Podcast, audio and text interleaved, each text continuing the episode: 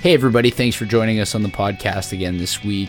Uh, Beer and Bullshit was uh, happy to have Mr. Mark Durapo of Dabrowski Smoked Meats uh, joining us this week. And uh, we talked about all sorts of stuff um, how uh, this COVID pandemic has been impacting the food industry, uh, how it's impacted uh, society at large. Uh, education uh, was a real good one. Mark's a real thoughtful guy and definitely has been doing his part to serve our community in this these trying times. So, I hope you enjoy the podcast and cheers.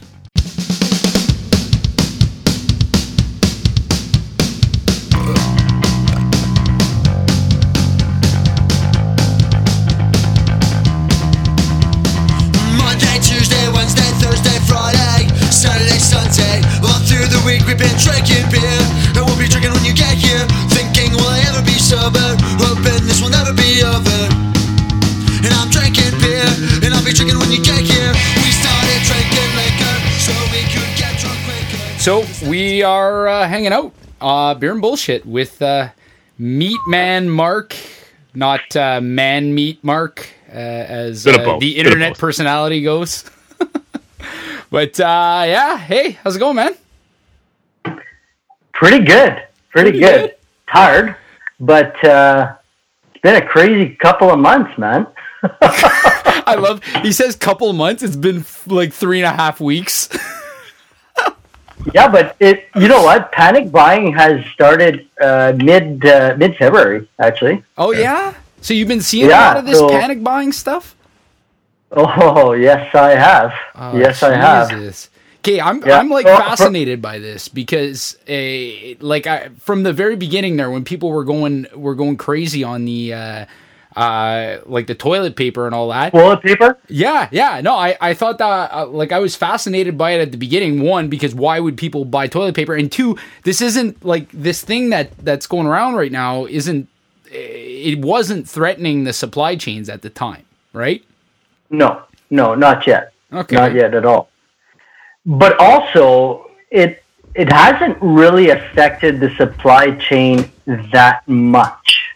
It did it does in in spurts. So it'll affect one one manufacturing plant for a couple of weeks, and then they're going to go back online. Once that passes through, once they figure it out, then they go back in. So like I've had my main supplier of chicken uh, is out. It's in Halton, Ontario, okay. and it's a free free range, free run uh, a processor, and they were down for two weeks, and now they're back up because people are the workers can go back to work now. Okay, okay so now other plants are going to close down because especially in the states, the states are having a really bad outbreak. Yeah. Uh, and uh, th- some big plants are closing down in the states because they have over 200 people in one plant that has been positive. So that's those plants are closed down. Those are huge plants, like 5,000 animals a day. Oh. And uh, so that's that does affect the supply chain. But at the end of the day, there's enough in the supply chain to supply everything that that that we need in consumption in Canada and the United States. Uh, so there shouldn't be there is going to be a slight jump in prices, which we've already seen, but there's not going to be a you know a, a complete uh, lack of food in the supply chain that some people are saying. I, I, think the media is having uh, a frenzy on this. They are announcing, "Oh, this plant has closed down, and it's going to create huge shortages." Mm. But it's it's one plant out of 150 in North America.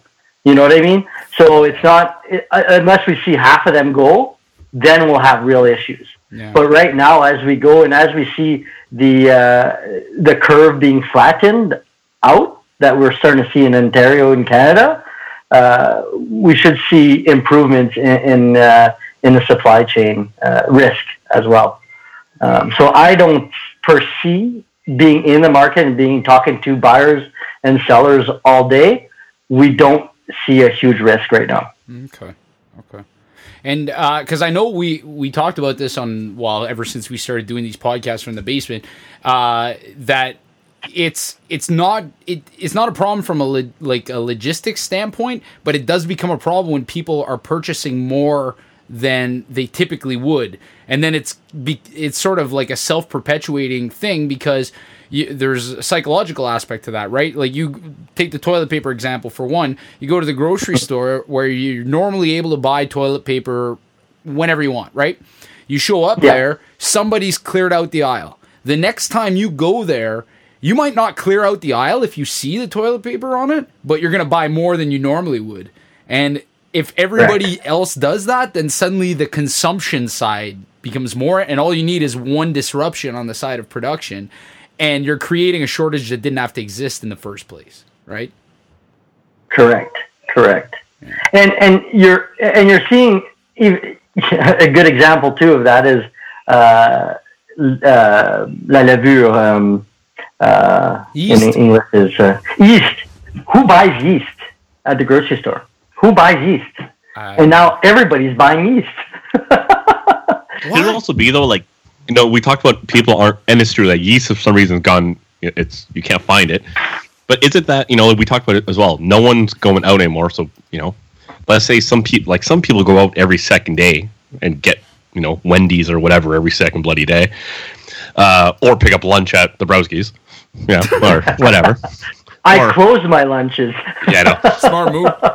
so like stuff like that you know like so more people are eating in but like you see everyone right now posting baking pictures and shit mm-hmm. Yeah. so everyone's baking so you know you- if they're going to be using yeast or doing whatever type of cooking with that or baking like it's something that you know the grocery stores never really had to have that much in stock and now just Yeah. with a few extra purchases like well shit we like we don't order this very often like all right i guess we get back on it and like you know they just order what they usually would order but that hmm. doesn't ke- keep up because people are home doing nothing Yeah. yeah. Yeah, that's that's an interesting component to this because you can translate that to any aspect, right? Like now that there's been a change in like collective behavior, the need for different products has changed, right? Like gasoline is a big one. Uh, Like what sure, the price of gas is completely low, but you we sort of realize that gas is worthless if you go nowhere. Correct. Right. So it's uh, I don't know. We've sort of had this imposed on us now. So everybody is changing their behaviors, and now the market, I guess, will respond. We'll see what uh, what it looks like. Hmm. And it's a, it's a good point where you're talking about how people were going out every second day, every day. Like I, I used to see clients come into my shop once a like four or five times a week. You know, for every single piece of meat they wanted that day, Yeah. they would pick it up that day before getting home. Where now that's not happening because you're not going to go to a store at this point and just buy the bare minimum. You're gonna you're gonna stock up. Yeah. Mm-hmm. You're gonna stop. You're gonna stop stock up for at least a week. At least, yeah. I used to go. I, I used to go to the grocery store four or five times a week. Yeah. What do I need for dinner? Okay, I'm gonna run into Metro, quickest place. Run Yeah. in, grab a couple things, leave. yeah. i didn't have now any it's onions like- shit i gotta go get some onions yeah, yeah. Now it's like I have a working list for my Sunday morning Yeah. to go to the grocery store just to get my like I'm organized because Yeah. I don't want to spend any more time in that grocery store than I need to because we're compulsed by by everything right now because there's fear that's put like this virus put fear into us Yeah. uh, and and it, and it's a real fear. It's it's not it's not uh, it's it's not fake. There there's real people dying. There's real people uh, being sick. Uh, our nurses are in the front line working on these patients without the proper PPEs, which is starting to get better as as as we're going further. But this is real. It's not fake. And people that are a lot of people are saying, well, you know, it's not that bad right now. Well, it's because our governments worked hard as a cooperative, Yeah. working federal, provincial, and municipal, to make sure that we were doing this right. Yes, we did. We didn't quarantine ourselves, but we created an atmosphere of of distancing ourselves, of of, of self isolation. Uh, you know, saying you have to be so far from another individual, and and it's working. Mhm. And now people are using this uh, as leverage of saying, Well, it wasn't that bad. yeah, we we we sort of gotten into that, and and the thing is, is I I think eh, this is what's kind of frustrating about, and I'm sure it's only going to get more frustrating as this thing sort of flattens out and you start to hear the people play the blame game and and sort of look for accountability back and forth. Yeah. There there's some serious hardship that this has put on people. And I think the people who are talking about this as if either it's fake, which is a, a big, um, like there's a lot of misconception there and misinformation, or or the fact that it's uh, it's not as bad as the the I guess was predicted. They don't have a good understanding or good framing of the situation. They don't know that well one one of the reasons like you just said that it's not as bad as it could have been or as the projections were saying is because we took action right correct. We took action yeah. and that therefore things flattened out and people are keeping their distances. There's not as many cases not as many deaths. It's it's exactly it worked as intended. The other side correct. of it too is i don't think people are are fully understanding or grasping like when they talk about things like death rates or they talk about infection rates or uh, you know how this impacts. It, it, i remember there was a meme at the very beginning of all this. It was like it's not about you it's not about the individual person it's more about how this thing can spread it's very true when people say yeah like there are viruses that have been a lot more deadly than this one the problem is is those yeah. th- those viruses infected people very quickly and killed them very quickly they didn't hang around in healthy people for weeks at a time, spreading around to other people, right? So yeah. a lot. You could catch people, it right away, and you could stop it right away. Yeah, higher death, or it just burnt itself out, right? Like it would. Yeah. The people became symptomatic right away, and they were quarantined right away, and it killed those people only, and didn't infect anybody else. So they yeah. got what, what viruses are you talking about though? Like Ebola, when like when they got on top of Ebola quickly, right? Like that, it just uh, H1N1 was like that. SARS was like that, right? Yeah. It was just yeah, they were just more intense diseases that you didn't have asymptomatic people who you didn't know for over a week and a half if they had it or not, and giving it to people that they were walking around to, right? That that's why we didn't react this way for it. So it's a bit like a perfect storm, right? Of of factors that it it it's deadly. It's deadlier than yeah, it was a good movie. Uh, uh, de- it's it's deadly enough that it's no, more notable than something like the flu. I think they're talking like it's going to be like ten times yeah. worse than the flu, right? Like five to ten yeah. times worse.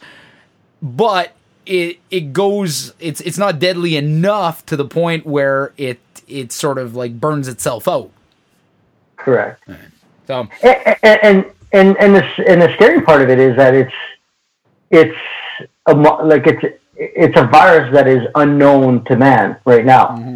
Well, to the average public, if we want to go into conspiracy, we can go into conspiracy of you know what what was really happening in in in Wuhan Hubei uh, uh, province in their in their laboratories. Like people would start going into there, but at the end of the day, nobody knew what this virus was and how it reacts and how long it takes and and, and you know when you say it takes 12 to 13, 14 days for symptoms to start, you know, you could infect a lot of people. Yeah. And and it's when you get to the people that are susceptible to the worst of this of this disease, that's who you have to protect.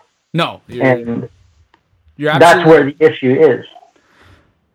And and that's where it comes to. It's not about you. It's about who we're trying to protect. Yeah.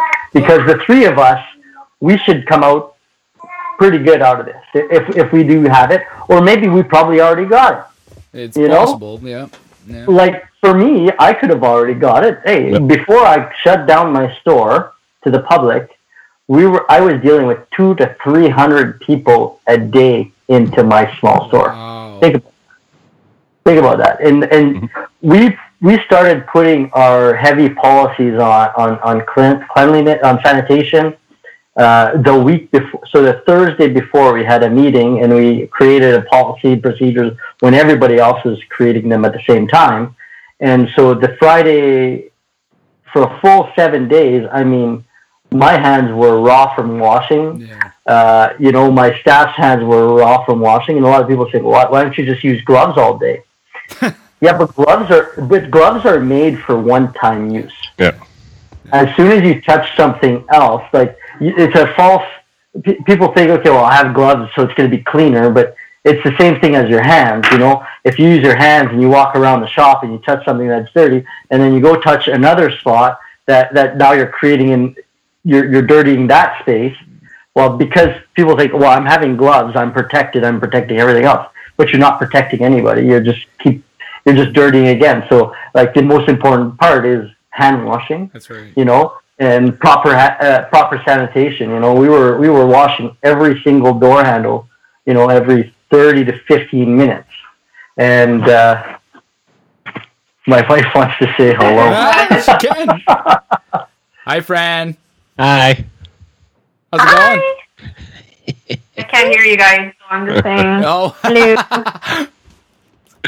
and uh, so you know th- that was that was quite a bit of work and uh, so when covid one happened that night uh, which was 11.30 at night that's when i decided i had to change what was happening in my store on the next Because morning. before that, you, if you ever walked into that shop, filthy, just stuff all over the place. They finally put in a cleaning you procedure. Thank God. this you know if there's some good that comes out of this there might be uh, more more sanitary uh, food handling procedures over at uh, at Dabrowski's. yeah yeah exactly The raw chicken just sitting on the raw with beef. yeah, yeah, yeah, yeah. We're, we're just we're, we're just full of alcohol everywhere just sitting there. but but I do find it curious because like um like for you the net effect of this has been probably the fact that pe- people have been coming to your business more, right? You've seen more demand on on your business. So, you know, it, it that comes with its own hardships, I'm sure, like longer hours having to have like you you called it, right, a a month-long marathon sprint. yeah I don't know. It sounds like the worst event in the world, but uh, it's th- there's other people that it's caused other kinds of hardships, like um, where things like job loss or or you know not not being deemed essential, not having their business their business running, uh, and and loss of revenue on that front. Uh, not to speak of even the bigger difficulties of like if somebody in your family or you yourself had fallen sick, right?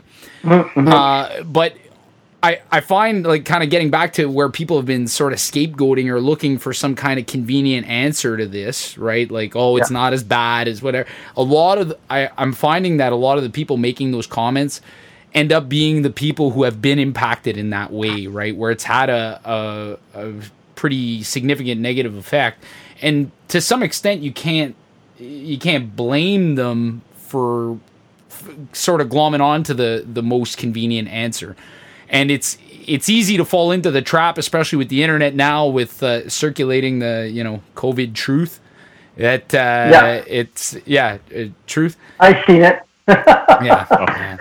Uh, it- the, the, the, the, the first uh, the first documentary Yeah. of COVID nineteen. yeah. peer reviewed youtube videos There's gonna be a, a loose Exactly. change for sure. coming. what's that jay There's gonna be a loose change version of COVID nineteen. they're gonna be uh the deconstructing the whole thing And that's the problem with those videos is that, and even like somebody, like say somebody releases their own testimonial thing on how how they don't think it's true. Uh, I'm not going to go into anything else, but it's you can have a 20 minute or 10 minute rant with no one saying that's wrong, that's wrong, shut up, that's wrong. Like picking out the different things. So like if you are into it and then you like, well, I'm gonna go listen to this person and their argument, like, you know what? That was 10 minutes of that person talking. Good points. Good points. But no one else be is saying, wait a second, can't do that. Yeah, but Jay, like- I think that works mostly on people who the answers provided in in whatever video they're watching explains their problem away. Right? Yeah, yeah, I, I agree with that. And, and like people who are looking for a reason that like to, to explain the problem away, like they're they're looking for something else already. Yeah. and just they see it, they're like, you know, that was awesome. Yeah. But if they would have had, you know, like let's say it was a, a it was a one-on-one interview on CNN, and there was a doctor next to it saying like, "That's not how that works. That's not how that works. We do that because of this." It never would have been like it wouldn't be the same. But the one thing I, because I, I think we're sort of uh, buzzing around the elephant in the room here. Uh, there was a video circulating online there. recently. Yeah, you're gonna go there. No, no, we, we, we, we won't go there, and it won't go there in the in the in the in the way you think. What? Because when when I saw that and I watched the whole thing, and and I mean, I I clearly it was um, a wrong perspective. It was it was wrong. It was, it was a wrong perspective on the situation, but I I sort of felt for this person who, Yeah, who was who, who was bringing out, I was sympathizing. And one thing that that sort of disturbed me was how this was being circulated right? Somebody ripped that video off of a, a Facebook page po- posted it to an anonymous YouTube page with the comments disabled. And you know regardless of how wrong the claims were in that in that video um and I, I feel like this is perf- this is great pod in, in in how Jay would say it, right Yeah. we're, we're talking about something that most people We're not. Are yeah. just gonna be like what the fuck are you are you guys talking about but um you know as as much as that was that was the case uh i don't think anybody's ever been ridiculed out of their bad opinions right? Yeah. like you you ever make fun of somebody until they change their mind and said you know what mark you really have a good point. I'm uh yeah i was a fucking idiot and uh, you know? No it's eh, i i think more understanding and like less public shaming should be a little bit you know? So, so I take it. For, so you know, I watched the video for for about a minute because I couldn't take. couldn't take and uh, seems to be No, the no, reaction of a lot of people yeah, and and I kind of go back to early February when, uh, or, or mid February when. Actually, it's funny. My mother said this. She says, "You know, this is going to spread, and it's going to create discomfort. It's going to create fear. People are going to react in different ways, and uh, people are going to make bad choices.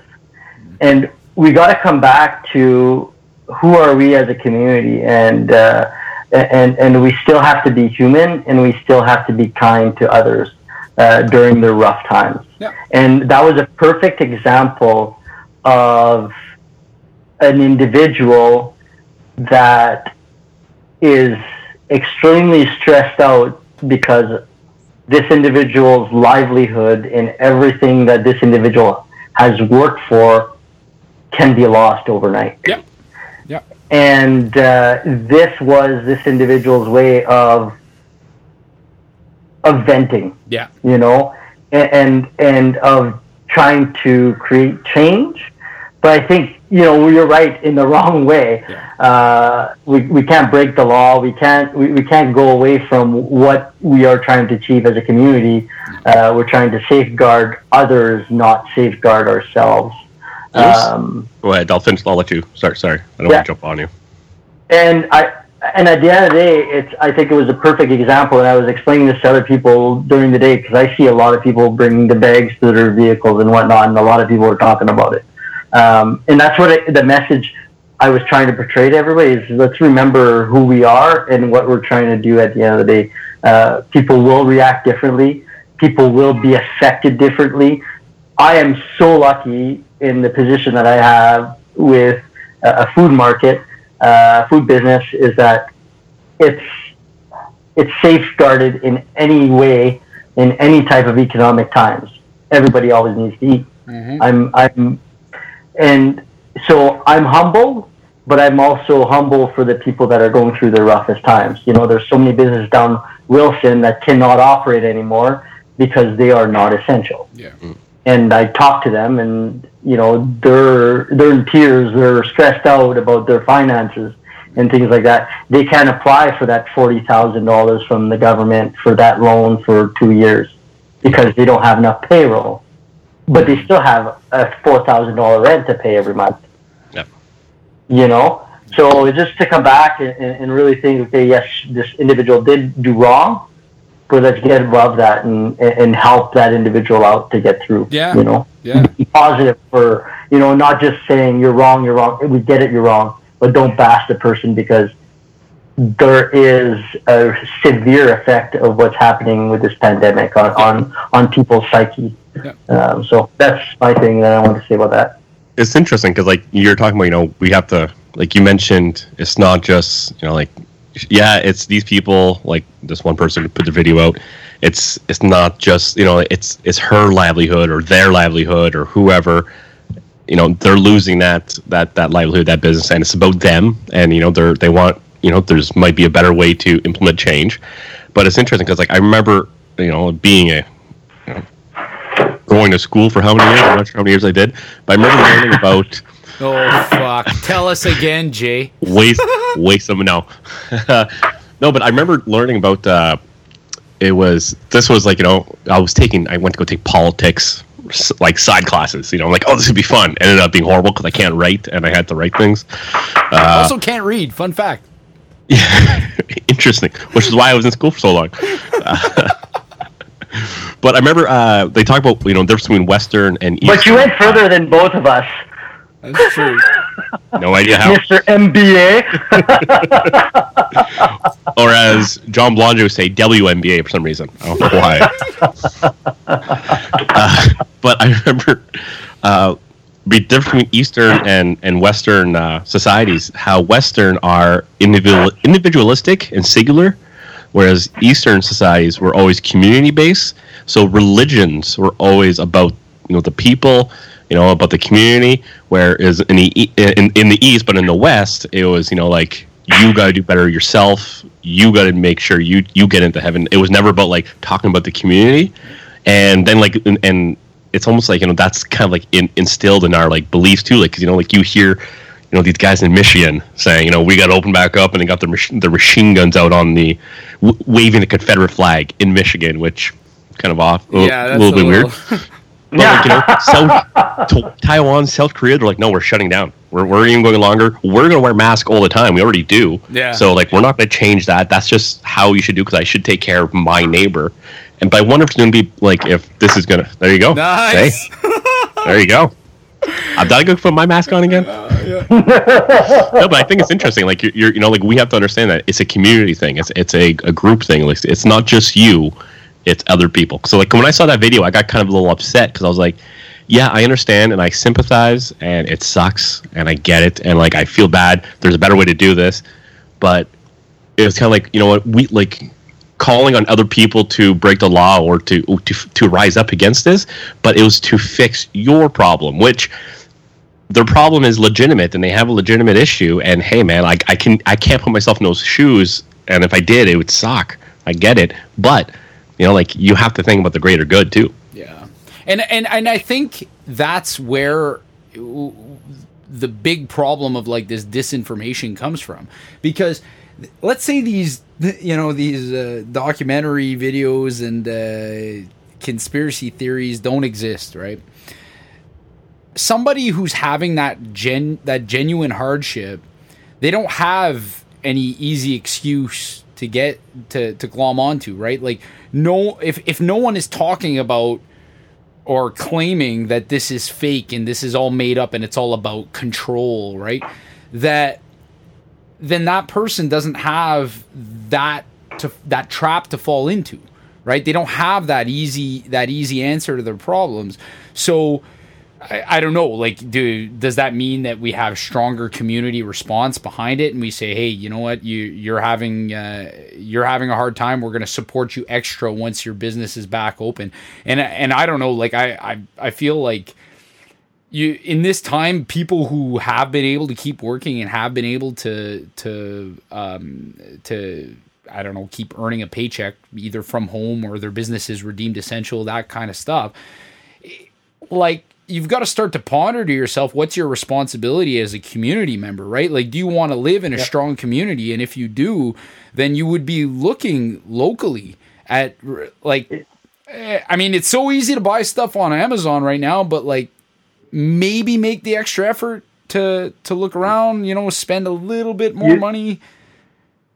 You're making a really good point there, uh, Corey. Um, Thanks. I've I seen it myself. I, I gotta leave now 'Cause I gotta- yeah. No, but like it, it, it is driving that, that force of uh, buy local, buy Canadian is extremely strong right now. Um, my shop, even when people are calling it, because everything has to be called in for orders, people are saying, you know what, it's the first thing I buy from you, and uh, I want to support you because you're local, you're a local business owner. You're, you know, I don't need to support the big heavyweights of Metro and uh, President's Choice and, and uh, Sobeys and whatnot. I want to support you guys, and I think that will come, and that is getting created. Uh, and we're all we're also going to see, like I said, we're going to see the buy Canadian and buy North American a lot bigger uh, today. Uh, especially, I think the governments are going to move that route. I don't know about our prime minister, but I do know our our our current uh, premier. That is where he's going to go with this in the next uh, uh, during the rest of his term, um, and I think that's huge and that's a good thing. Um, we need to because we can't we can't be caught with our pants down again that we don't even make you know any PPE products in Canada, yeah. and that and that surprised me. I couldn't believe it. Yeah, we don't make any PPE products in Canada.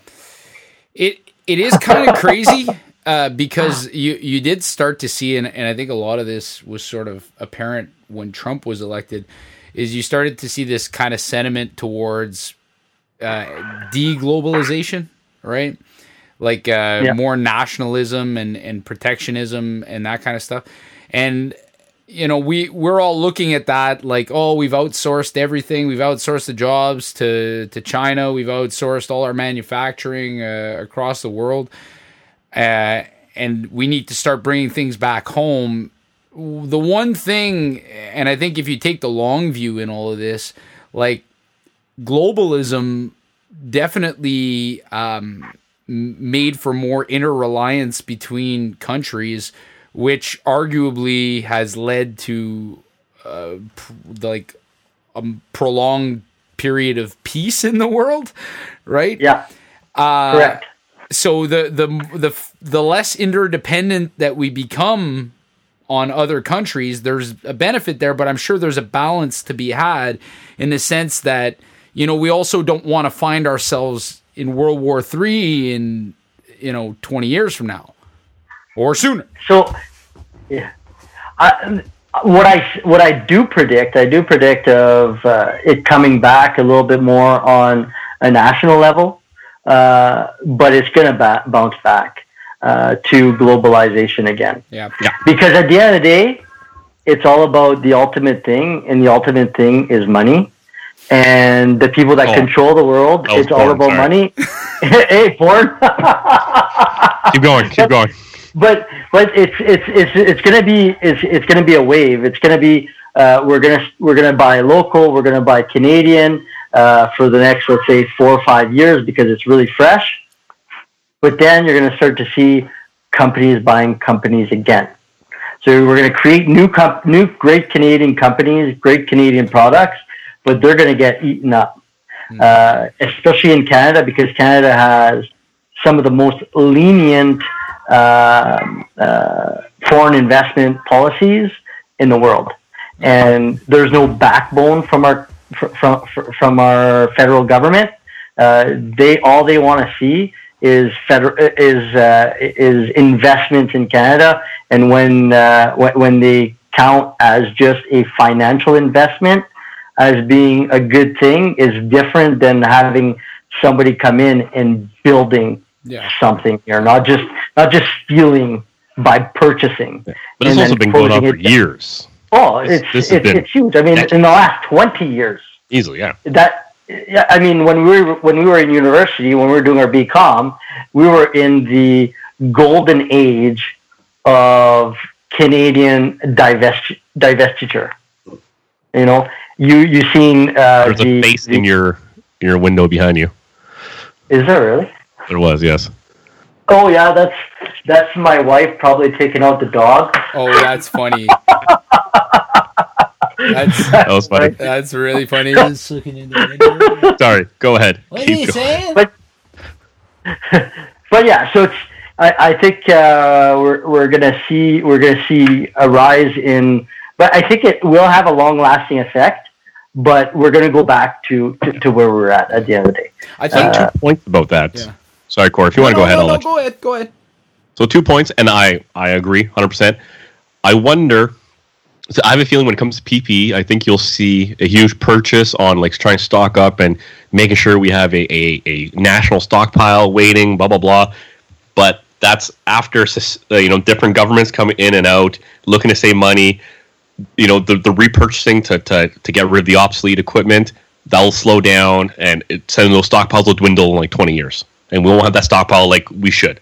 That'll be the one thing, and I think everyone kind of like that's kind of like you know Mark's saying after twenty years, even when it comes to you know instead of just economics, just locally.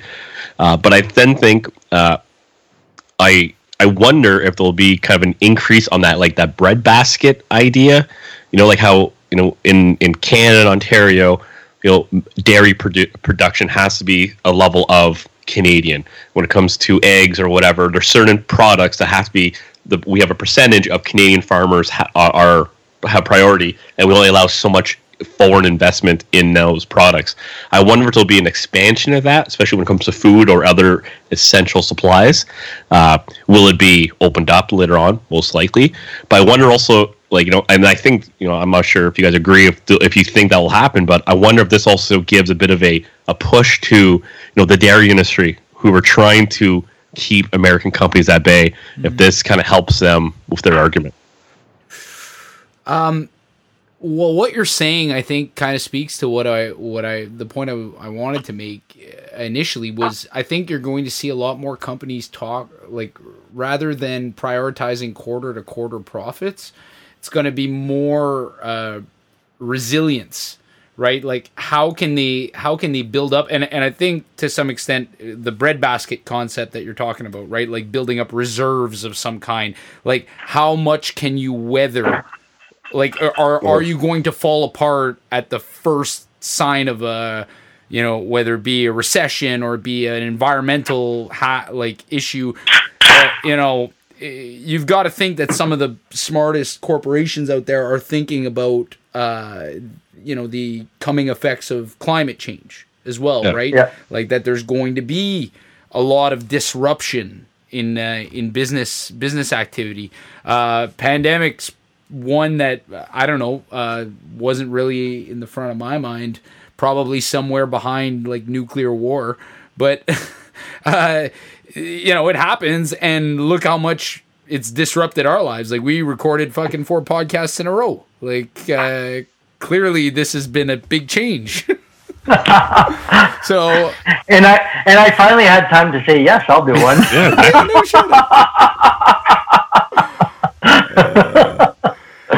no, oh. it, it, but but I do think that uh, you know that's going to be kind of a, a, reason or a motivation for companies to have more of a, a resilience factor in their business. How much can they weather a disruptive event like this? So so large corporation ha- are prepared for things like this. They have war chests, and, and they always make sure that that's full, uh, either to, to take care of an opportunity or either to be ready for a down a large downturn. Uh, the issue is teaching this to small and medium companies. Yeah. And those are the people that do not have a war chest. Uh, they are not ready to for any downturn. They're not ready. They, I mean, nobody was ready for the, for saying, you know what, we're closed for two months. like nobody's That's ready. No one's business plan. Yeah. You know, that's nobody's business plan. Uh, and, and, and even myself, I remember when, uh, you know, on, uh, on, uh, I think it was like the 17th or the 16th, uh, COVID one came in at 1130 at night. And, uh, I told Francis, you know, if I have to shut down, like, I give myself a month. Yeah. You know, I got, I got huge bill. Like I got bills, I got payments, I got rent, I got, uh, loans and, and that have to that that that are due, and I got a big payroll coming up. Mm-hmm. You know, and you're you're always on, working on your cash flow, and yeah, I do have some reserves, but they're they're not that huge. You know what I mean? Mm-hmm. Uh, but I told Francis is the decision that I have to make. It can't be about myself. Mm-hmm. When I made the decision to whichever way I, I needed to operate, I have to make it that it's good for my family, my community, and my staff. Like I can't force my staff to work in a in, a pandemic environment that's out of control. Yeah. Uh, so, you know, you have to, you, you, business owners take the risk, uh, but they never knew that this risk was part of the portfolio. Yes, I mean, But- yeah. But it, but, but at the end of the day, it's, it's not your fault. And, and that's what I told myself. If I fail, I wouldn't be ashamed because this was out of my control. This was out of my risk factors Yeah. that that that, that I've ever thought of. And and for myself, I knew if I'd lose everything, I'd be able to rebuild. I'm resilient like that. I I, I have it in me. Yeah. I'm positive like that, and I'm always positive in any situation that I put myself in. Um, but you're right. There will be a new trend of companies looking at their uh, financial war chest, making sure that it's well padded. And this also goes out not just to corporations that we are the engines of the economy. It's going to go out to people's personal finances. Yeah. I mean, how many people do you know that have a finance truck that was about 60, 70, 80,000 dollars? They have a sea-doo, they have a ski-doo, they have a boat. Mortgage as They high as they can get. They, the mortgage as high as they can get, they can't get through this. And that is why our government had to, uh, you know, make one of the biggest stimulus plans ever recorded, which is purely Keynesian, and which I agree because if the government wouldn't have done taken these actions to help everybody out during these rough times, is that when we do get out of this pandemic mode and we do start to get out again and start working, the market would have crashed Yeah. and there would have been no coming back from it. Yeah. Whereas we're investing into people's uh, homes and we're investing in, you know, like we're, we're going to have to pay for all of that. Don't get me wrong. But at least the economy is going to be able to rise up faster than ever. Yeah. And that's the scary part because what what's going to happen is when we do get unleashed and people start making money again, people are going to be spending. So the the the, the economy is going to is going to rock. Yeah. Okay. But if we look back at what happened in, in we call it the Roaring Twenties. Okay. Yes, I know exactly where you're going with Well- this, and it's fucking. It, it's like, Hey, go ahead. and- I'll let you finish your point. and, and, and this is and, and I, I've put a lot of thought in this. So we've had the, I mean, history repeats itself, and we had the Roaring Twenties, and you know it was all good people spending on vehicles, on new homes, on new products, on everything, and then all of a sudden, the market can't hold this growth anymore. And it just crashes, and that's what's going to happen again, and uh, for sure. But it's gonna we, we have different social mechanisms to protect ourselves. But the problem is is will the government have enough space in their own uh, uh, uh, capital and, and what they could get from their monetary policies to be able to cushion that that next downturn The next blow, after this? right? because the next blow because the next blow because we everything is already so leveraged. Uh, our everybody every household in Canada is leveraged to the T. Uh, our governments are leveraged to the T, and especially going through this downturn uh, or this this crisis, what's that two hundred billion dollars going to do to us when we need to get another four hundred billion dollars down the road? See, that's it's interesting that you say that because I read a Globe and Mail article the other day that was saying, uh, and it was hilarious. Cause, well, no, darkly hilarious. The person who wrote it said was like, "Oh, just think of the 1918 Spanish flu. Okay, what happened after the there was a huge downturn during the 1918 Spanish flu, and after that came the Roaring Twenties. So look up, folks. That's what we're looking forward to. It's like."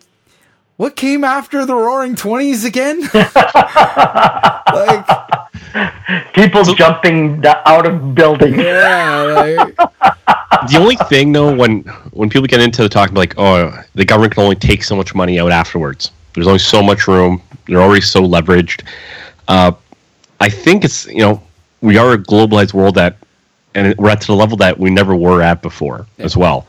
And we have to remember, like, who's going to call this debt? That's the question. So we want to talk about, you know, you know, uh, you know, this. People always talk about the states and how, you know, the largest owner of their debt is China, Yep. but it's actually a very small percentage. The vast majority of that debt is the people. You know, it- Yeah. it's the taxpayers from there. So who's going to call? So let, it's, let's say Canada has to go take out another 200 billion because there's a second drop, and we have social mechanisms and also economic mechanisms to ease those things from happening. Where they're supposed to, in theory, you know, stop a crash. But who's going to call that debt? So they want to take out 200. Yeah, they put us into the hole again. Once again, we're a G7 nation. We have a a uh, uh, we have a higher uh, or a better interest rate at the World Bank than anyone else. Uh, blah blah blah. But who's going to call that debt? So I like it's at the point where these countries can kind of just Yeah. take money out and keep on going. Keep printing money. Well, that's the thing. What's gonna What's gonna stop them? Who's gonna call it? Because guess what? It Your won't just be Canada. creation and destruction of money. but I'm just saying, like, Canada won't be the only one doing it. It'll be the states. It'll be China. It'll be Russia. It'll be th- blah blah blah blah. Because they're all being the same issue. Because it's such a globalized economy that it's are we we're all going to be at the same level and like Quick side note: I uh. I uh, am thinking of moving to blah blah blah. It sounds like a great place to live. I gotta go get another beer. I'll be back. I think this is when you got to move to like you know Cuba. You know, you're on your own. Nothing's happening. they, they're not trading with anyone. Yeah, exactly. They might have Well, a deal with Nicaragua or something, but that's it. And, and they ship out baseball players to Florida. But next to that, they're kind of on their own. That's perfect. That's perfect. What Have a rum on there? the beach. What are you drinking there? I'm uh, I'm having a pumpkin ale from Full Beard.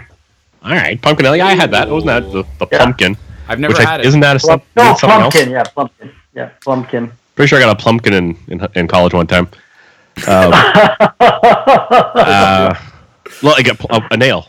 What a drink. so yeah, from so you got them from. That's actually a pretty solid one. I had that. That was during their uh, uh, Halloween or Thanksgiving time. Halloween, Makes yeah. Halloween, Thanksgiving. And what are you having there, there, Corey? Uh, well, I am uh, drinking the session IPAs again. Uh, I started off with uh, Compass's Polar Day session IPA, and uh, now I'm moving on to my favorite from Full Beard, Master of Beta session IPA. So That is my favorite from Full Beard as it well. is amazing. I gotta say, it's a beer that you can drink all night, and it's got some serious flavor. I'm, today I'm going with the uh, the hipster, Mm. the hibiscus ale from Compass. Uh, it's the one from Compass, like not the one, but it's my go-to at Compass for sure. Yeah. Nice. Uh, but yeah, uh, and it's supposed to drink with a tulip glass or a, a Weizen glass or whatever. Anyways, Isinglass. You're drinking it out of a glass glass. no, I'm drinking out of. Uh, this would be uh, this would be a tulip, I think, technically, or That's a tulip glass, yeah. yeah, I, I think next next week I'm gonna drink out of a measuring cup. Might as well. You know, this is this is what happens. I haven't done uh, I haven't done dishes since quarantine started, and uh, I I would say that I'd show up with my hair all fucked up, but I got no hair anymore. So Yeah, is that is that why we can't see you in the video? yeah, I think so. You can't see me in the video, really? No, hundred percent. Are you you're fucking kidding me? I see your hand. Ah, no. Is that better? There we go. Ah, you couldn't see me at all this whole time. I see you. Pretty much. Okay. I can see you. As long as you. Well, can it's because see me. it's because I don't. I'm uh you're on like a I'm on a phone. cell phone. You're on Yeah. a phone. why. Okay, okay, okay. That's why. You're Do scaring you also have a it set to voice or or whoever's speaking? No, I, how do I do that? There's a couple There's different ways. to do that. Yeah. Derps Uh, is sorry, joining I've us been from working- a uh, low tech podcast studio. I've been working Hey, from uh, for, for a while now, so I've been using all these different uh, video conferencing things. You guys, you guys are lucky working for government and government agencies. Uh, Jay, Jay, I'm gonna have to cut this part out because uh, we have a strict "we don't talk about where we work" policy. Oh, okay. Funny, we never say where we work, but we talk where, where everyone else Yeah, works. that's right. That's right. It's the whole point of the podcast. Why would we have Derps on if he didn't work where he worked? Yeah, exactly. We're giving you dozens of, of listeners. That's right. That's right. Oh man, I have a question. sure. Uh, do you find that, and like, I'm sure you, you, you don't keep metrics, but you probably kind of keep in your mind uh, demographics who, who would come to your store. Uh, I would assume before you took over, it was probably an older demographic, like my father and stuff like that. Uh, Yeah. I'm assuming because of you know uh, your connections to community and people you know and friends. I'm sure the demographic that would come was younger. Do you find that it, uh, let's say, our demographic, let's say, we'll, we'll say 30 to 45 or 30, yeah, 30 to 45. Do you think that has increased during this time? Or do you think uh, you've had a bump in maybe an older demographic? a huge bump in older demographics. Okay. Um, oh yeah, I would probably say at this point right now, uh, I we're probably doing about sixty percent of our business to over fifty right now. Really? And yeah, and that's because they're staying home.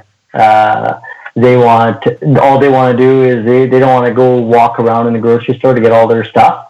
Uh, they're trying they're planning out their week with my bundles that I've created, and uh, then they go for their quick milk, eggs, uh, essentials, uh, paper products, soap products at the groceries once a week.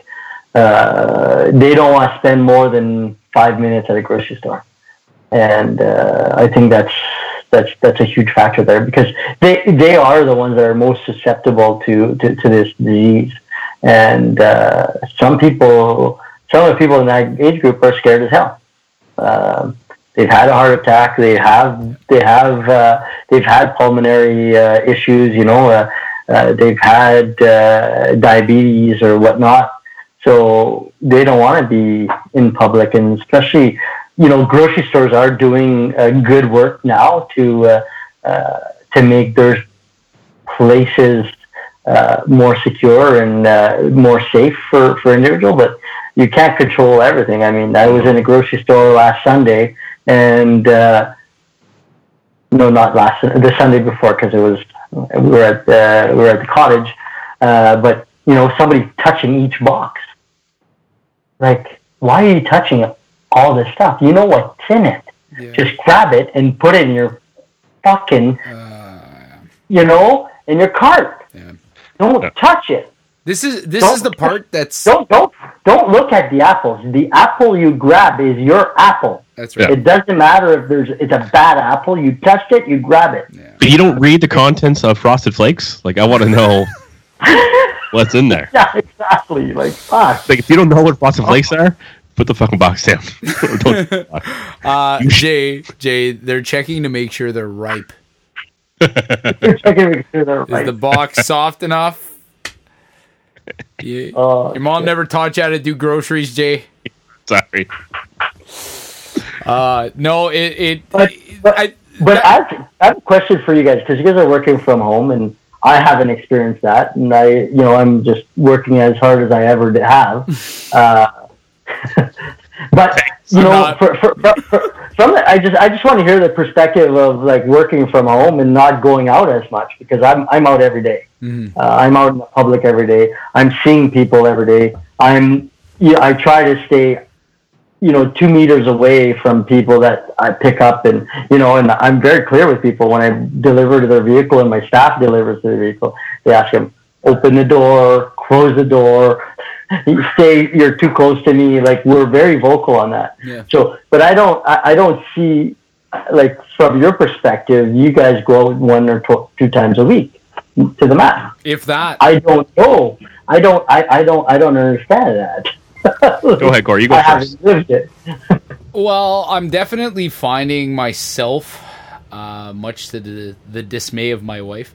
I find like I've got this mode in my head that's just like wartime.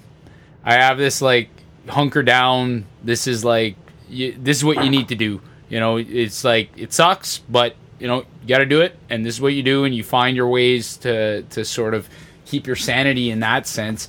And I don't know, tell yourself that that's what what you have to do to make sure that we do this right, right? Because if everybody is sort of playing fast and loose with the rules, then there's no point in doing it, right? Mm-hmm. So um, I don't know. I I think maybe I'm taking it uh, not. I'm taking it a little too seriously because I don't. I don't think it's. I think we should be taking it seriously, but maybe it's causing me more anxiety than it should. So trying to deal with that. But as far as like how it is to work from home, I mean, I worked from home most of the time before. Um, yeah, yeah. I I'm pretty literate when it comes to. although John Belanger might not say that, might might not feel the the same way, but uh, I'm pretty confident when it comes to uh, audio, visual, and uh, and doing meetings over like online and that kind of stuff, and getting those things going. So I I didn't find that to be a challenge, and honestly, I I think a lot of it, um, especially with the organization that I work for, we we did we didn't used to have the ability to do these kinds of things because of confidentiality uh, concerns, and now because we're in exceptional circumstances, they've kind of loosened the reins a little bit on that, and uh, I'm I'm happy about it. I I think it's it's something that I'm going to be using a lot more when we're sort of even when we're out of this, you know. So I, it's, it's truly changing our, our our way of seeing the world and oh, a way of 100%. of interacting with the world. And we're we're capitalizing on the technology that we already have. And that like ha- Andrew said technology we've had for 20 years. That's right. Correct. Yeah, yeah exactly. We're using skype. Yeah. the the issue that i that, that i've had for it and this is you know uh, again, we, like we do a lot of FaceTime calls and and things like that with like my folks and um, and uh, my wife's parents and that. Party house. Yeah, yeah, yeah, yeah. The Houseparty app. That's true. Yeah, yeah. We were on there. App, yeah. We were on there the other night. Uh, was it last night?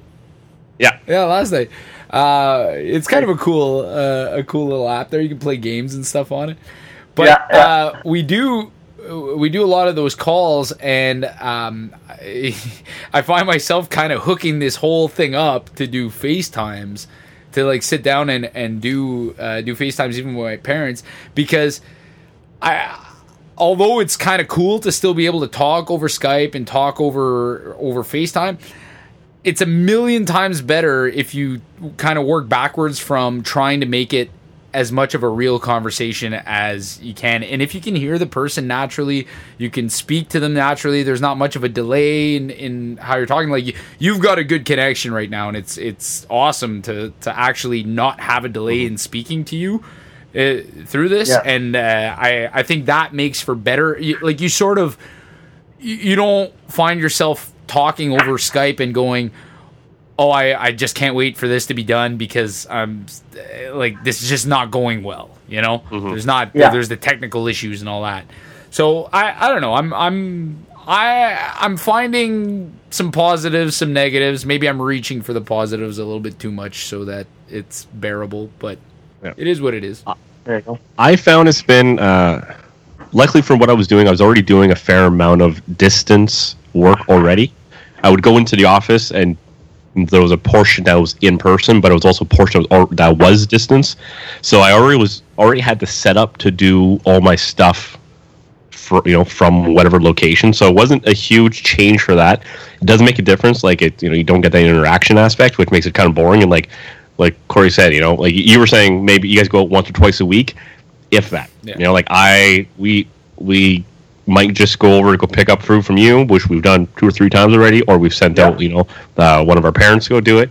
Uh, we've we've uh, sacrificing the elderly. That's J- Jason's mo. I seen, I seen your parents today. Yeah. Today, they, oh, they went up. today. Oh, they went more than once this week. When you yell at them, uh, uh, you know, like we might go do whatever, but we don't go out that often. We've been purposely making sure we go out and walk the kid around. But it's been kind of nice just for my situation, just because you know, new kid, I didn't uh, like I'm home all the time. I didn't really have to take any parental leave, Yeah. so kind of just it worked out for me to a degree. Uh, it's boring, you know. Like this kid won't really have interaction with other people for uh, maybe another month. Yeah. Who knows? Yeah. So it's like Yeah. it's kind of tough. Like and like also like he, you know, our my my parents, you know, the wife's parents can't see the kid until things could be a little bit more eased up. Like they're just sitting there and just two or three blocks away can't see the kid, Yeah. which Yeah. really And sucks. we- it, it does, but we're doing it for a better day. Yeah. yeah, exactly. And, You and know, and what you say? and it's sorry. Uh, what but what you're saying, Jay, uh, about the like the kid part of it, like that's the part that I find the most difficult out of this.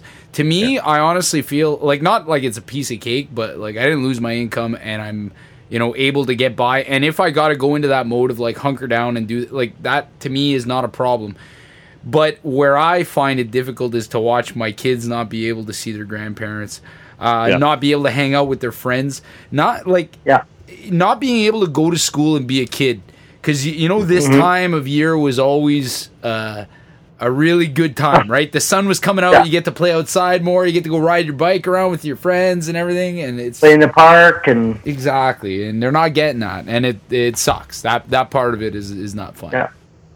Uh, you, you know what we've like uh, my kids are a little older than your kids um, but we we've we've created through messenger uh, uh, kids messenger with all of their friends so cool. like dur- during the day she, uh, Maëlle, my eldest she's nine years old uh, she'll go on her her app and she'll talk to four four girlfriends at the same time so her, her her group of friends at school, like her best friends, they talk to each other. So every day, and so they, they we've created that bond to make it easier on them. And uh, even for our younger ones, we we're, we're calling their parents and saying, "Hey, can we do some FaceTime with uh, you know with your child with with Mila?" And because they need that, and uh, it's it's tough. Like I mean, the three girls, they're all together uh, all day, it's, it gets annoying. and, and and I totally get it. And uh, so so we're, we're we're using these strategies. It comes back down to technology as well. Yeah. Uh, so thank God we have you know we we have these te- we have these tools to be to use during these times. Um, could you imagine this happened that this happened instead of 9-11 and we were all on fucking icq tap Oh, that. God. Oh, uh oh, uh oh. Every, at the McGee household on a 56k connection oh. sending messages Get off the phone! I'm trying to get on the internet. Well, the McGee's had two phone lines. They were uh, high class. What? Two phone lines? Who are you kidding? We had two phones. Two. Wow. Yes. One was a Vista. And was one well one a VTech like cordless? yes. Nice. Yes, and I did bring that one. I actually did bring that one to uh, university. It was our shared phone on our floor, which was a thing back then. No one had cell phones. Like cell phones existed when we were in. I had in- a in cell phone. You Had had a a cell phone. Samsung. I didn't have a cell phone. Nobody, most people on the floor didn't have a cell phone. So we shared a landline, and the landline was in my room. And if somebody needed to make a call, they'd go get it. And everybody laughed at it because it was a cordless phone that looked like Zach Morris's cell phone. It, Yes, it sort of had. I remember that. Yeah, yeah. I, I, Uh, I, what- I first had a, One a thing, corded one. I did for my first year. I, I didn't have a cell phone. So, you had a corded phone.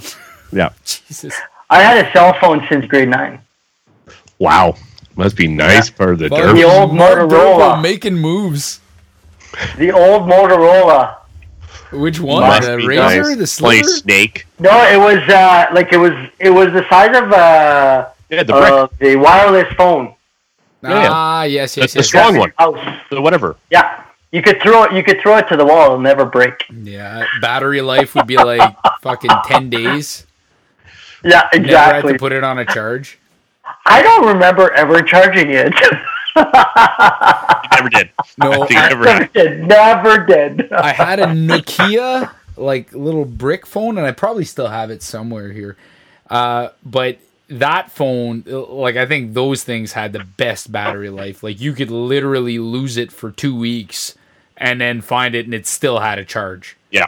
Those were those were good phones back then when phones only made calls, and if you wanted to text, you better be there for a good ten minutes.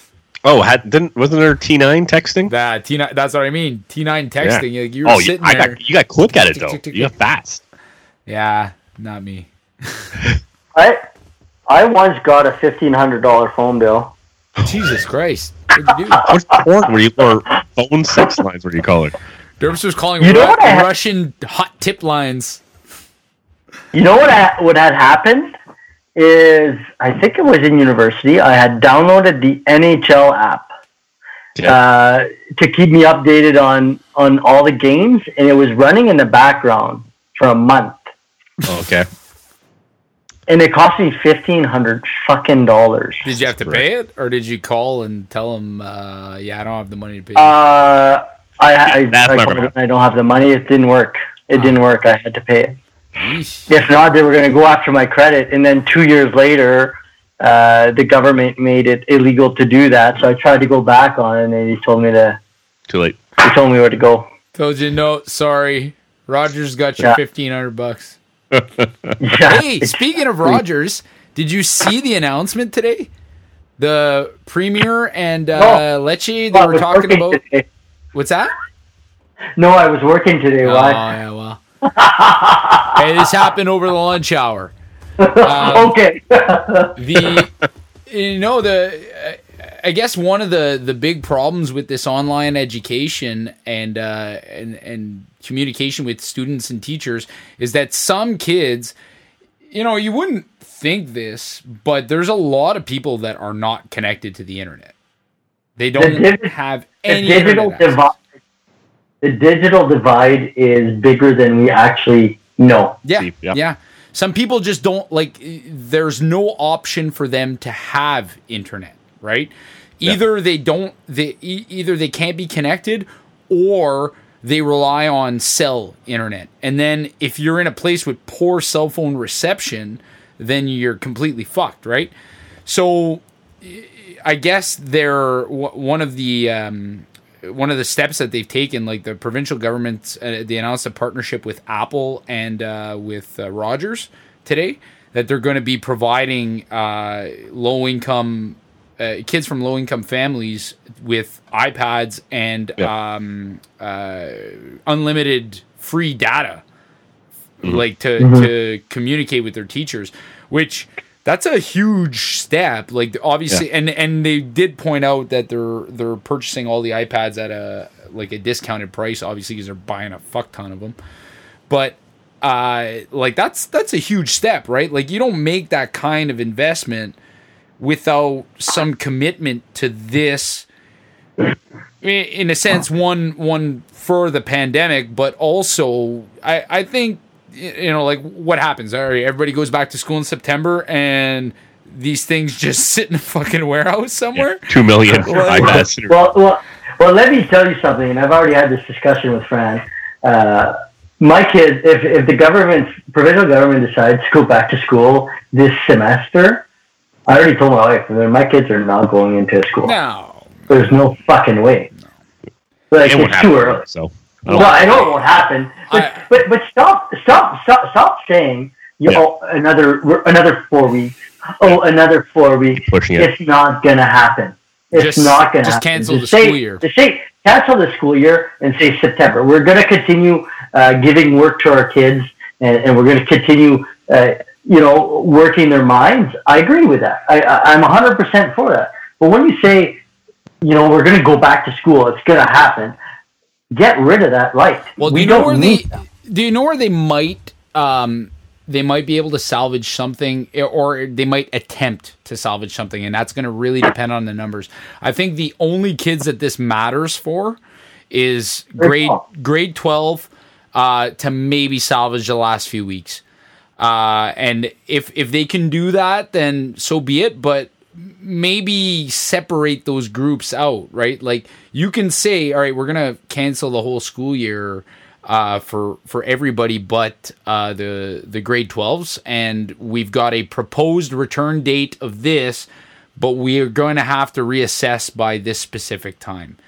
I like again, we're we're not the policymakers, and we're not the the we don't have to deal with the political implications that come with something like that. So I don't know what you know why yeah. they keep just extending this by four weeks every time, but. Uh, uh, there, I don't know. You would assume that there's got to be some kind of play there. Uh, you know, you know what? Like, and I'm. I think that the governments have do have been doing. I said this before today. Uh, they're doing a good job going through this pandemic. I think uh, uh, uh we could all pick at little things. We can, mm. but these were the people that were in place to manage this, and I think they did a hell of a good job with the tools that they had, if we, you know, and, and, and the knowledge that they've been given. I mean, the knowledge that they've been given by, let's say, uh, you know, the first outbreak of China is, is close to no good. Uh, but as we moved along, they've learned and they've took knowledge from countries like Italy, Spain, the United Kingdom, that's where the real knowledge has been coming through. And I think we've been managing it pretty good. But I think where there is a lack that I think we need to work on is starting to educate people a little bit more on getting them ready for when they start to tell us we can go out yeah. a bit more. We can, but this is what you have to do. Yeah. You know, this yes, we're telling people wash your hands and all, but it has to be a little bit more uh, educational and it has to be a little bit more in your face uh, through any any means uh, necessary. Uh, people need to know, people need to understand, and uh, through every democratic, uh, you know, from from poor to ri- demographic, to, from poor to rich. Yeah. Uh, that is the step that we they need to take today, yep. so that in two to three months from now we are ready to go out back into a restaurant, to go back into a school. We haven't gotten that education yet, so until that happens, no school could be open, no public venue can be open, no concerts, no hockey games, no sport events, nothing yeah. until we've gotten that proper education and we've gotten the proper policies and procedures in place to make it happen. I agree. Yep. You know. Yes. But I uh I I want to bring something back, and uh, I agree. There's no.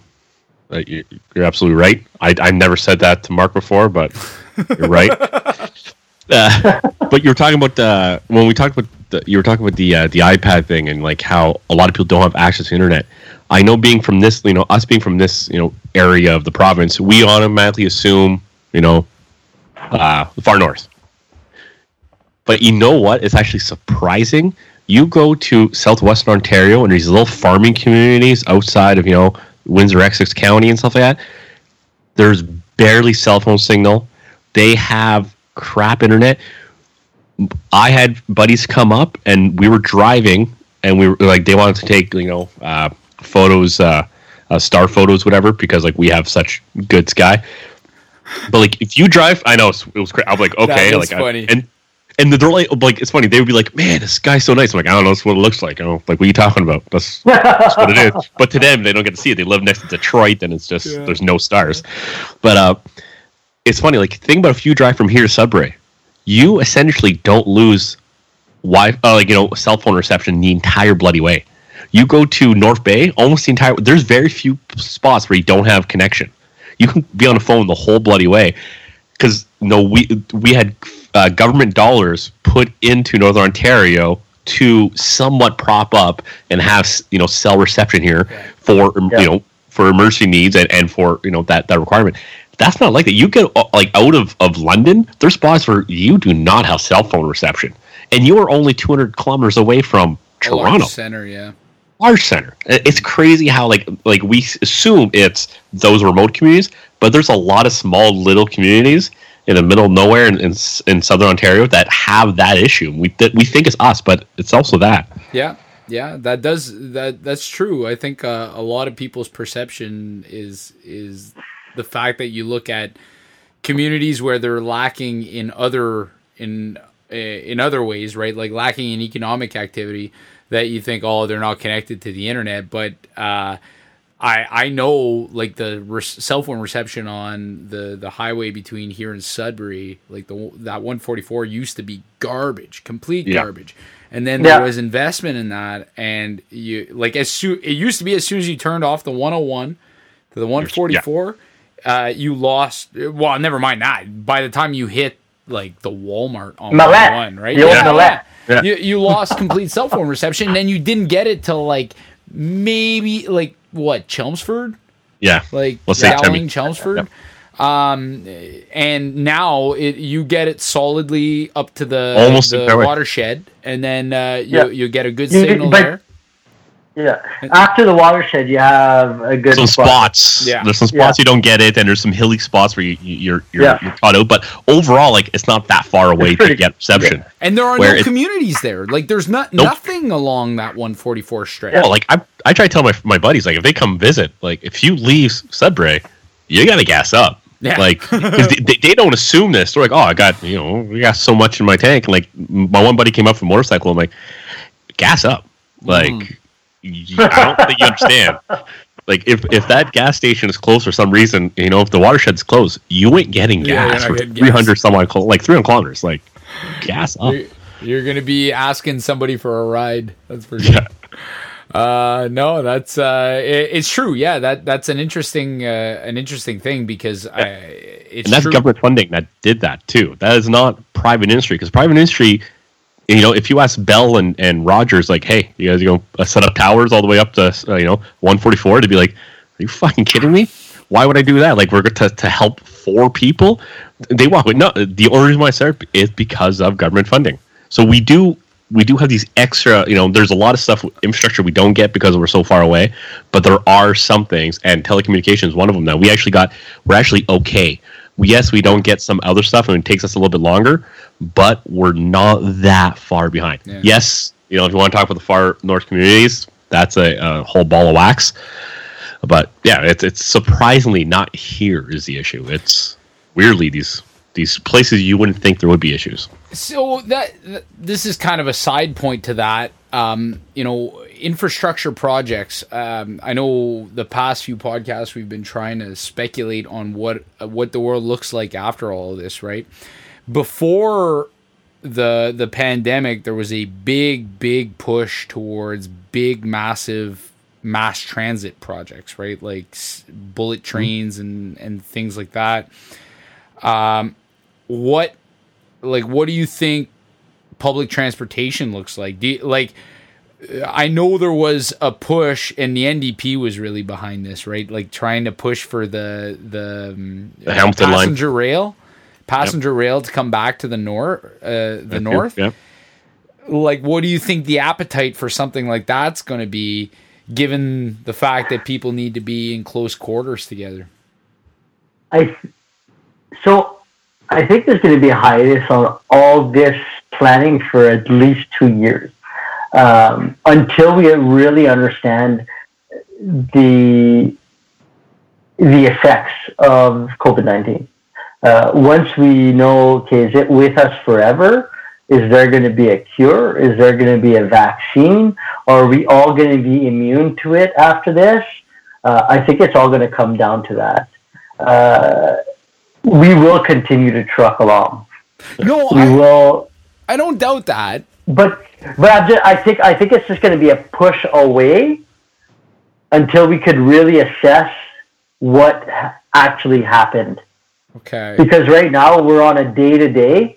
Everything changes on this, uh, uh, you know, fr- fr- from this disease. Every day we're, we're we're learning new things. Every day we're changing processes and policies. Every day we're changing what our outlook is going to be. So I think it's hard to answer that question until we have a full assessment of it. I don't think those projects are going to be mothballs uh, because at the end of the day, we live in an urban environment.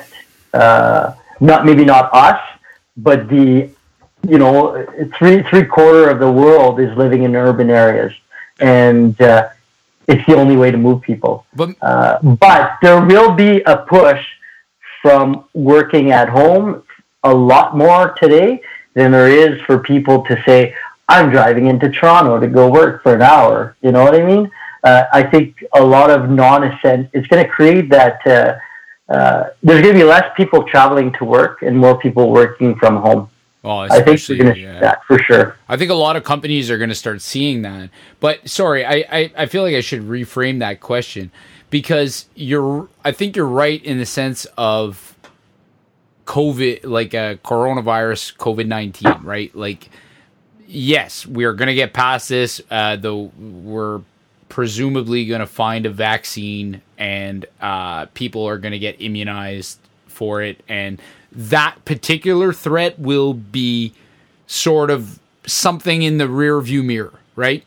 Mm-hmm. But mm-hmm. but what I'm more thinking about, like before you get on a public like bus or a train or somewhere where you're shoulder to shoulder with somebody again, and it doesn't have to be you or me, it just has to be like a a certain group of the population.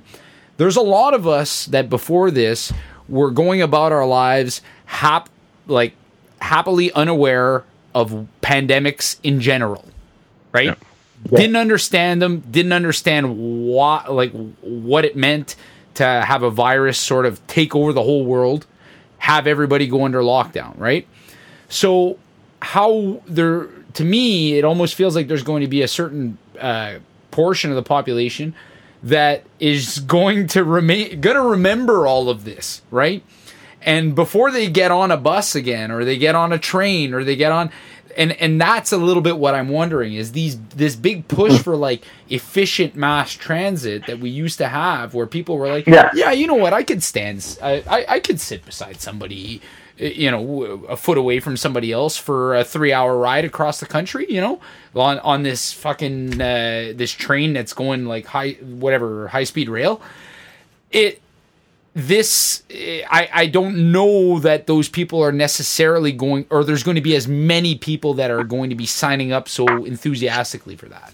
But Corey, I think that's this might be, and I might be wrong, but I think this is we're looking from a lens of being from a Northern Ontario thing.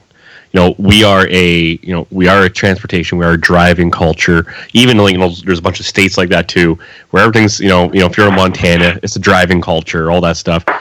Everyone has their own vehicle, everyone drives. But in the larger urban areas, the Torontos, even you know the the Vancouvers, Montreals, the metro is the way to get around. So these people, to them, it'll became back to normal, and and that's the the the, po- the larger portion of the population of the country. And you know, if you look at you know you know South you know South Korea, Taiwan, China, Japan, guess what? It's still the metro. Like overall, uh, people are going to still, you know, they're going to get over that fast, and they're already kind of over it, and they will be over it. Will there be no new investments?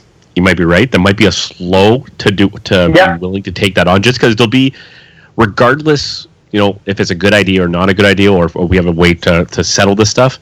It'll be a, you know, if somebody doesn't want to spend that money on infrastructure, there'll be that naysayer that will just throw that, you know, excuse, you know, yeah. like yeah, the excuse like, well, what if this happens again? Then it'll be enough of an excuse like, you know, I just want to protect lives. So I think there's a chance these these uh things get squashed maybe a bit, but like, guess what? We're still I'm still taking a flight to Alberta or BC if I need to get to Alberta BC because I'm not fucking driving. It's interesting you say it's interesting I- I that you think- say the the China thing because I think we'll learn a lot of them uh, by them reopening, right? Yeah. So them reopening, and are you going to see the crowds on the Yeah. you know on the subway on the trains, right? Like it- it'll be interesting to see. But it, it comes back to it comes back to my earlier point of educating people Yep. of what you have to do, what you have to do in public. Don't put your fucking hands in your mouth. you know what I mean? What do you mean? well, if you're if you're at home, it's fine. But I think it's going to be put keeping you know putting that back into people's heads. You know, Yeah. hey, today they announced starting tonight at midnight, anybody in an airplane coming into Canada or leaving Canada or flying in Canada has to be wearing a mask. Oh yeah. That's the new policy of flying in Canada. So if you're taking a flight coming into Canada from the United States or from China or from anywhere, you better have a mask because if you don't have a mask, turn back around, get another plane ticket somewhere else. Really? You'd Yeah. think that they would just stock masks for people to give them that as they're walking on the plane. Well, they're, they they probably ha- they, that's probably going to be what, what they're going to be doing. I don't know. I, I don't know the exact uh, implications, but that's the new policy that came out today.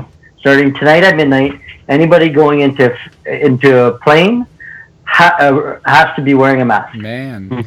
Yeah, see, okay, uh, I'm glad that you're you're bringing up uh, uh, PPE uh, on that front because I I did want you to talk a little bit about this uh, Volun Shield project that your folks have going on because I think this is fucking great. Tell us how this came to be. Like, where where are they? Where did they get this idea that they wanted to do that? Fuck, you look good. Thanks, buddy. So, so my brother lives in Belleville, and his brother-in-law is a teacher at uh, in Belleville. What is it? Uh, which college is in Belleville? Loy- Loyalist? Yeah, Loyalist College.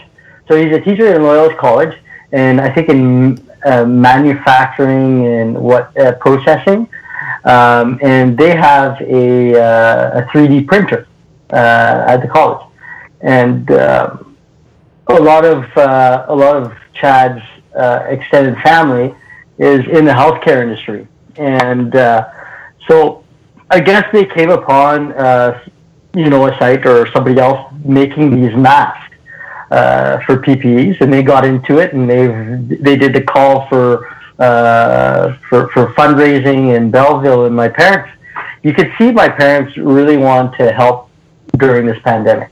They they were calling me. They were asking Mark, "Can we help you? I know this is is going to be tough work, and you know, like because I have the duty to feed people in Timmins, and and uh, that's why I continue to go to work, and and not only for financials, but because we have a real duty to to feed people. It, it, you know, if I call Pete, you know, I've called the uh, the health unit and I've talked to them about, you know, if somebody gets sick in my place, like what do I do? You keep trucking, you keep feeding. you know, you're essential. Yeah, They can't. They go home. They go home. They isolate for 14 days, and then and then go from there. But so going back to my parents, they, so they really wanted to help, but I didn't want them at my place because what we had a very high risk that one of us at my shop would catch COVID because we've had fourth uh, a fourth layer of individuals coming into my shop that were related to COVID one, COVID two, COVID three. Gotcha. Okay, uh, so we had a high risk that we would be infected as well. Uh, so that that that was on my mind when I closed down the shop for like two weeks. do I have it or do I not? Yeah, yeah, yeah. and talk about anxiety. That's the probably the highest anxiety I've ever had in my life. but my parents, so they really wanted to do something, and then they seen that, and they're like, "We want to do this in Timmins. We want to help her because my sister is a, a nurse in the front line. She's in emerge. They have they had no PPE, hardly any PPE, and uh, I and they didn't have the right to use the PPEs all the time because they had a shortage. So that's stressful for people that are in the front line where you don't know who you're talking to or where what their history is. And so my mom and my father really want to help because uh, number one is my mom was working at the hospital before it happened, and when COVID one happened, uh, I poli- uh, I politely and forcefully asked her not to go back to the hospital. It's very So- good. Good for you. Loves his mom. you know, uh, and uh, well, my dad has has had heart attacks and has diabetes, and you know he's he's part of that group where we have to protect, and um, so they were really looking for something to help and looking to be participating. So they decided, you know what, we're going to make these shields, and they went out uh, to this to, to Dollarama. They they knew they, they found a kit and uh, they knew what they had to buy and whatnot, and then they came up with the idea of uh, uh, of of doing this and supplying they just wanted to start by supplying the hospital with 300 masks. And uh, so they went online uh, last, I guess, two weeks ago to ask for donations to help. And they have upwards of $10,000 in community, community dollars. They have six or seven couples in their houses uh, making them themselves. So my parents created also a uh, videos of how to make them. Yeah, yeah. Okay, so this is what you do: step one, step two, step three, step four, step five, step six. All videos. Uh, they've uh, supplied uh, TDH. They've supplied Extendicare. They've supplied um, the Golden Manor. Uh, they've uh, they've supplied uh, Pine, uh, the one in uh, in South End. Uh, Spruce Hill Lodge. One? Yeah, Spruce Hill Lodge, and a couple. Uh, the, the the women's shelter. Uh, uh, uh, they have a list online also, and they're going to be uh, driving to uh, Lady Minto in Cochrane. So that's the hospital in Cochrane. They're going to be supplying the hospital in in Lewisburg, uh, Falls. Sorry. Um, uh, uh, they've they've sent some to the jail. Uh, so they're really really helping the community. Uh, a lot of the community's members have helped out as well, uh, not just in donation, but also you know giving them uh, boxes, uh, giving them gas and and whatnot to be able to do all this. And uh, they're very humble. They're very happy. Uh, but they've also had uh, call call-ins from. Um, they helped create groups in uh, in, in Saskatchewan, help groups in uh, in St. John's, Newfoundland. Uh, so they have quite the network from what the work they're doing. They're they're doing great work. Uh, very proud of my parents. Uh, you know, uh, it's, it's amazing what people could do to help their community in times of need. That's awesome. Um, yeah, so and it's real quick, cool. uh, where where can people like if people are listening to this and they want to go check it out? Uh, do they have like a Facebook page uh, dedicated to this, or is there anywhere that they can uh, they can look them up? Yeah, so they could go to uh, Lorraine Durpo's Facebook page, Okay, uh, and uh, they can donate to uh, Mario.Durpo at, I think it's at, let me just double check, okay? yeah, yeah. What I could do, I've because I, I know I shared the video on my personal page. I can share the uh, the link or whatever on on the Yeah, if you share the Bus page. link, that would be great. Yeah. Okay, yeah, we'll do that. Absolutely. No, that's uh amazing stuff. Oh, did we lose Derps? He fucked off on us, eh? Yeah.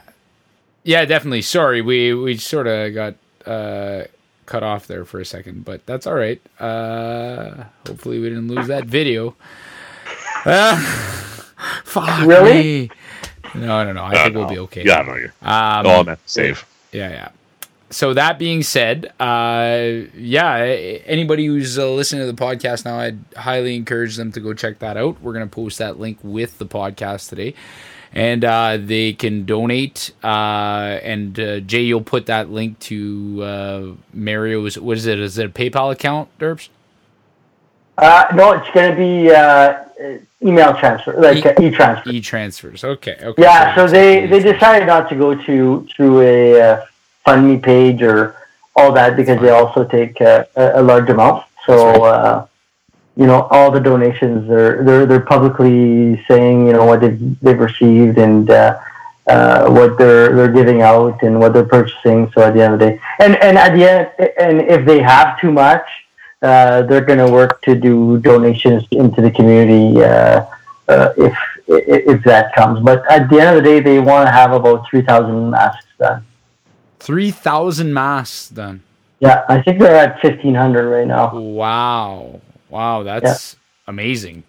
Yeah, that's uh that's pretty pretty crazy work. Uh that and I don't know, kudos to them for doing uh doing the work that that's the hard work that's involved in these kinds of things and kind of keeping the community going. And it's nice to see that that's that's the reaction that we're seeing from from a lot of members in the community, right? Like people sort of stepping up and uh and finding ways to do what they they can do And and I mean even little things like when you see somebody kind of going out to pick up groceries for somebody else, offering to help out someone else. Like they, yeah. these are the things we can do to sort of make up when uh, the fact that we can't see each other, right? You know, I I heard some people who compare this um, to like Jay. You had talked about a, a couple podcasts ago. He talked about uh, the Blitz, right? The Brits yeah. uh, kind of hunkering down during the Blitz, and in certain ways, like a lot of uh, I've read a lot about this that the that the people who were involved and lived through that they look back on it fondly because it was a time where they all kind of um, banded together, right? And they were sort of uh, helping each other out. There was a, a big sense of community and all of that. And one of the the weird parts about this situation is it's definitely a crisis situation where we could all be contributing, but it's also a crisis situation where we all can't be together, right? Yeah. Yeah. Like we, we all can't physically be in the same room and be helping each other out. So I mean it, it you know, we made this point earlier that it's amazing that we we're going through this at a time where we have this technology and we can sort of leverage it and and stay together and sort of communicate through social media and all of that. So definitely it's it's something that people need to be doing. So it's it's cool. But uh, yeah, I definitely wanted to talk to you about that. We are sort of coming up on our uh, on our ninety minute mark here, uh, and I'm mindful go. of uh, yours and Jay's time. you guys got nothing better to do, right, Derps? You're not providing food to the community or anything. The kids are sleeping, and it's my weekend now. uh, good. Well, that being said, um, how about you let everybody know where they can find you? They can find more information on Dabrowski's and uh, their delicious meat and produce bundles and uh, how they can order. Yeah, so uh, we're on Facebook and uh, so go Dabrowski Smoked Meats on Facebook. Every week we uh, post our new bundles, uh, fresh meat or frozen meat or fresh vegetables. We have uh, fresh vegetable bundles for two people, fresh vegetable bundles for families of four to five. Uh, we have fruits. Uh, we're going to be also coming online. Well, we have eggs. We're also going to be coming online with some milk and butter. So you can get all your essentials at our at our shop. And uh, the, the kicker to our service is it's 100% touchless service. Um, so we provide we take all the payment information over the phone either by e-transfer or credit card, and then we deliver to your vehicle or we deliver to your home uh, without touching your vehicle, without touching your home, like your your doors, whatnot. So uh, it's it's it's really it's re- it's really a good service that uh, provides uh, you know as much safety that we can uh, think of to provide to the community. Um, and I think that's what's really important uh, is to keep everybody safe, and uh, that's why we made we were we took. Some people think we took excessive um, uh, excessive uh, approach to this, but I think we took uh, appropriate approach to to what could have been. Uh, you know, a really bad pandemic if, if we wouldn't have caught it in time. So I, I, appreciate all the support from the community. I appreciate people that are patient with us. Uh, we have a really good turnaround time to our deliveries, really good turnaround times to our pickups, and it's very smooth. We've worked out all the, uh, you know, all, all, all the uh, all the wrinkles, and uh, uh, we're we're hoping to, to be able to provide this for the next couple of months uh, at this rate. I don't think we're going to change our process for for a little bit. I think we're going to stay like this until uh, we can really say that it's uh, safe to uh, to shop in our shop, and uh, for not just the safety of, of the community, but uh, for me, when I made those decisions, it was number one my family, and number two my my my workers, and number three my community. So if I couldn't if I couldn't say I have the safety of my two my two priorities, which is my family and my workers I wasn't going to support. I, I wasn't. I couldn't support the community with with serving them. So this is the way that I, have I've taken it. Is that uh, everything by phone, everything by deliveries. Uh, this way, we have a really good service for people that need that in this community. so I appreciate all the everybody that's been supporting us. But I think the number one people that I do have to thank is my employees. Uh, they've really took the challenge and uh, really made it work. Uh, it's it's a scary time for people that are in the public, and we were right in the public uh, when when this crisis kind of blew up on us. And I think uh, my staff, my ten people that work for me right now, are are heroes, and uh, they've taken this challenge and uh, they've made it happen. I couldn't have done it without them and uh, they continue to support me in what I'm trying to achieve. And I think, uh, you know, hats off to everybody uh, that works in a grocery store, everybody that's uh, serving food in the community. I think they need to be thanked and they need to be respected after this has after this whole pandemic has happened. I mean, let's stop saying low low wage workers. Um, I think they are respectable. I think they are uh, heroes in our community uh, to being in the forefront of this disease and making sure that everybody's well fed. Uh, I just that's one thing that I hope that people take out of this is grocery workers and food uh, food personnel are so essential in our community, and I hope that we can take this and learn from it and give them the respect that they need to have. And, New labor movement. you know, I think it's you know, they, they they work hard and uh, they they they need the respect uh, from, from from people around the, the community, and I think uh, they've they've shown uh, their um, their ability to serve in this in this period. Awesome, awesome. Well, we really appreciate you coming on the podcast and uh, I, for one, look forward to uh, those who those first businesses that decide to do true touchless delivery and use the force to transport things from your vehicle to your home with zero touch. That that exactly exactly as you're doing it. So that being said, Jason, do you have any words of wisdom for us as we're drinking beers and bunkers with Mark Durapo tonight. Yes, I do. Awesome. And this is especially for for Mark. I think it, it, it holds true to Mark. Uh, this is from uh, Ecclesiastes, uh, a biblical verse, uh, chapter 9, verse 7. Go, eat your bread with joy, and drink your wine with a merry heart, for God has already approved what you do. Very good. Oh, cheers to that. Cheers. Cheers. All right, Thanks, guys. Mark. Cheers.